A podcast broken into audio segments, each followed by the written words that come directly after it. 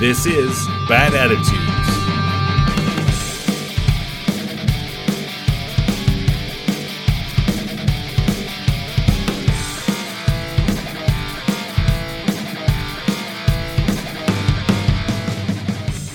Hello, friends and strangers.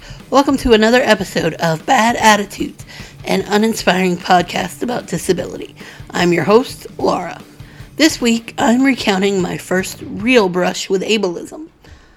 Today's episode is sponsored by Susan Bibbins. Thank you, Susan. If you are enjoying the podcast, if you find it helpful and informative, and you would also like to sponsor an episode, consider buying me a coffee. Go to ko-fi.com slash badattitudespod to donate the cost of a coffee towards the expenses of running this podcast. Send any questions, comments, or ideas to badattitudespod at gmail.com or reach out on social media. Follow at Bad Attitudes Pod on Facebook, Instagram, and Twitter. If you enjoyed this episode, share it with your friends and be sure to subscribe so you are notified every time I drop a new episode. Please take a minute to leave a review for the podcast. It really helps us get in front of new potential listeners. I'll put direct links to where you can leave a review in the episode description. As always, I want to remind you that disability is not a monolith. Although some aspects are universal, my experience as a disabled person is going to be different from the experiences of other disabled people. I am one voice for the disabled community, but I am not the only voice. When I say that this is my first brush with ableism, that's extremely misleading. Obviously, I would have experienced ableism in the form of microaggressions or egregious statements before this point in time. So when I say this is my first experience with ableism, I mean that when I look back at my memories of being a child, this is the experience that stands out to me as being obviously ableist and is cemented in my memories. This happened when I was about nine years old. I had been a Girl Scout for a few years at this point, a brownie specifically. If you've ever been a Girl Scout, you know that when girls age up between the different levels, i.e., brownies to juniors, they have what is called a flying up ceremony. Or they did when I was a kid. I don't know how they do it now. I was not really Girl Scout material. I was only in it for the cookies. So at this time, the girls in my troop and I were all aging out of brownies and flying up to juniors. Even though I wasn't continuing on with Girl Scouts, I still got to participate in the ceremony and celebration because it was more about celebrating what we had done than celebrating our going to the next level. One important thing to note about the timing of this story I turned nine in June of 1990. In July of 1990, the Americans with Disabilities Act was signed into law. I cannot remember precisely when these events happened, but based on what I do remember, I'm going to call it late summer, which means that if the ADA was enacted at this point, it was very new. My troop was holding our celebration at a local skating rink called Kate's Skate. Kate's is still around today, but I don't want to make it seem like I have a problem with the business itself. What happened was the result of one or two people's behavior not the whole business, despite the fact that Kate's bills itself as a family owned business. Remember, this was 30 years ago, so it's unlikely the people we dealt with in 1990 still have a hand in running the business, even if they are part of the same family. That being said, I probably still wouldn't go there. So, like I said, we were holding our celebration at this skating rink. I don't remember how many of us there were, but I would say there were no more than 15 girls, if that. There were also our troop leaders and some parents. My mom happened to be one of the troop leaders as well. We didn't rent out the whole rink, but we were a substantial enough group. A roller skating rink is a great place to take a kid who uses a manual wheelchair, and I say that without any sarcasm. It's one of the few places where disabled and non disabled kids can be on as close to a level playing field as possible. Manual wheelchair using kids can weave, go backwards, and spin with the best of them. We can crack the whip. roller skating rinks were practically made for manual wheelchair users. I don't know enough about using a power chair to know if the same applies, but let me know if it does. When the troop leaders decided to use Kate's as the site for our celebration, they had to agree that I, the only disabled kid in the group, would only be on the rink with the other girls in the troop, and that if any customers came in who were not with the troop and were on the rink, I would have to cool it. Yes, I recognize now that this in itself was ableism. Was I really more dangerous than a bunch of bipeds on roller skates? Who do you think had more experience on wheels, me or my troop mates? Nevertheless, they agreed. And in retrospect, it probably didn't seem like that big of a deal because the likelihood of a bunch of other customers coming in in the middle of the day and sticking around after seeing a bunch of Girl Scouts bogarting the rink was minimal. The first part of the afternoon was gold. I had a blast. I was on the rink with my friends, weaving in and out between them, going backwards, spinning around. I was a freaking ballerina on that rink. I remember all of us laughing and dancing and just having fun being kids. Then another family came in, but they didn't get on the rink. They sat down to eat, and the managers brought up the agreement that we had made about my not being on the rink when there were other customers on the rink. My mom pointed out that this family was eating and they were not on the rink. She approached them and said, Hey, does it bother you if my adorable daughter is out there on the rink having the time of her life? I may be paraphrasing. They had no problem with it. But the managers had a big problem with it and gave me two options. One, if I wanted to be on the rink with my friends, I had to stay around the edges of the rink. Two, if I wanted to, you know, have fun, I had to go on the rink by myself. Does that sound appealing to you?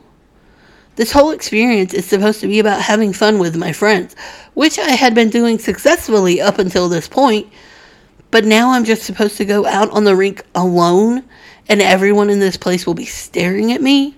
I mean, I guess if you're really good at skating and you want to show off all your moves and tricks, this might be an appealing prospect. But I was a nine year old girl who just wanted to be with my friends. I feel that it should also be noted that the managers had been watching me this entire time maneuver in and around my friends on the rink without hurting anyone. Did they think I was suddenly going to launch over the rink walls into the dining area? I'm going to take a brief tangent from this story to tell you another story. A few years ago, I did some work with a coach who had some practices that we will call woo. It was basically a lot about energy and internal blocks and stuff like that. She and I are pretty good friends now, and while she's no longer into the woo, a lot of what she did was actually based in real science. At one point, she and I were discussing my fear of failure.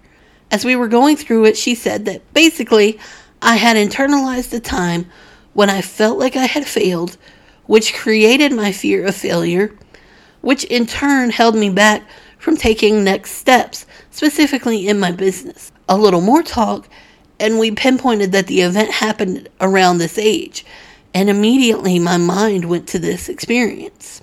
What she helped me to realize and eventually to let go of was that this event made me feel like I had failed at being a kid. All I was doing was having fun with my friends, and somehow I had done it wrong. Now, of course, we all know that I didn't do anything wrong, but it was these people's perceptions of me that were wrong. But how do you explain that to a nine year old who is just being a kid and suddenly feels like she is being punished for it? Because that is exactly what was happening. I was being punished not for being a kid, but for being a disabled kid. Back to our main story. A lot went on that I was not privy to. A lot of adult talk, a lot of arguing, a lot of my mom advocating her ass off for me, I'd wager. Whatever it was, the owners of the rink didn't like it and shut the lights and music off.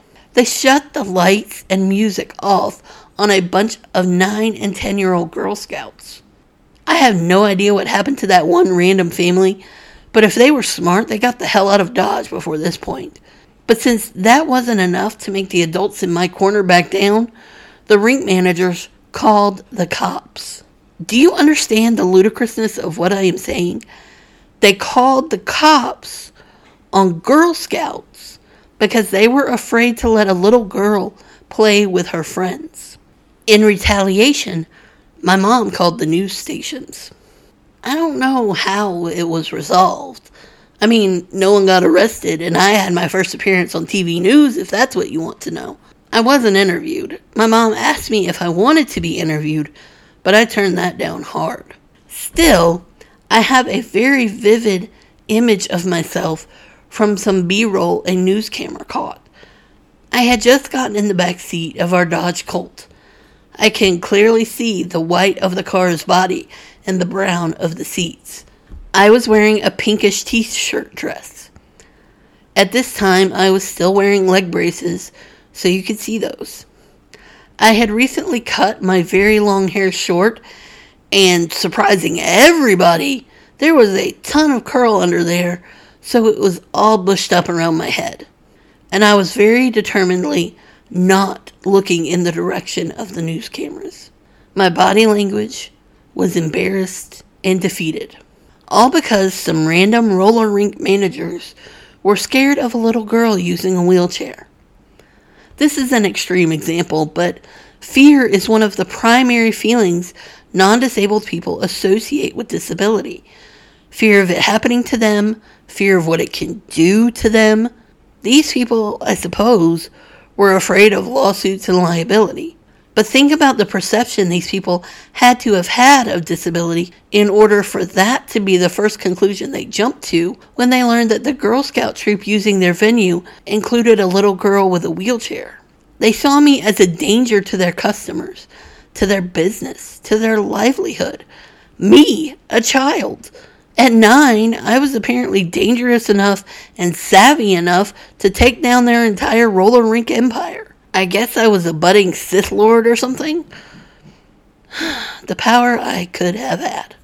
I wonder how they remember the events of the day. Probably something like erratic wheelchair using child rampages through a roller rink, and her equally chaotic mom verbally abuses management. In truth, if they're still around, they probably don't remember it at all. It's kind of amazing, isn't it? An event that holds so much power for me might not even rate as memorable for other key players. They took a lot away from me that day, things I didn't even realize I was missing until much later, like my ability to be freely myself. When I think about the freedom I felt when on that rink, I can't think of another time where I felt comparable, where I felt I could be loud and open and literally freewheeling. If I didn't use a wheelchair, they wouldn't have thought twice about giving me a pair of roller skates and letting me run wild, regardless of if I was super clumsy or I had a penchant for tripping other children. But put me in a wheelchair and suddenly I'm a danger. These people feared the unknown, and I represented the unknown. They had probably never encountered a disabled child before and had no idea what I was possibly capable of. If only they could see me now. My words are far more dangerous than my wheelchair ever was, although it can be used as a weapon if the situation calls for it. I can't tell you not to fear the unknown because that's human nature, but don't perpetuate the fear of disability because disability can be known. Seek out disabled people, talk to them, learn from them, but not in a weird way, obviously. Disabled creators on social media offer so much value and insight, and it's just there for the taking. Continue listening to this podcast and others like it. Let me know what it is that you don't know, and I'll make every effort to shed some light on it. I don't want people to fear me. Okay, that's not entirely true, but I don't want them to fear me because of my disability. I want it to be more of a fear that I'll verbally eviscerate them. You know, cool fear. In all seriousness, send me your questions about disability. Nothing is off limits. Thanks for listening, and I'll talk to you in the next one.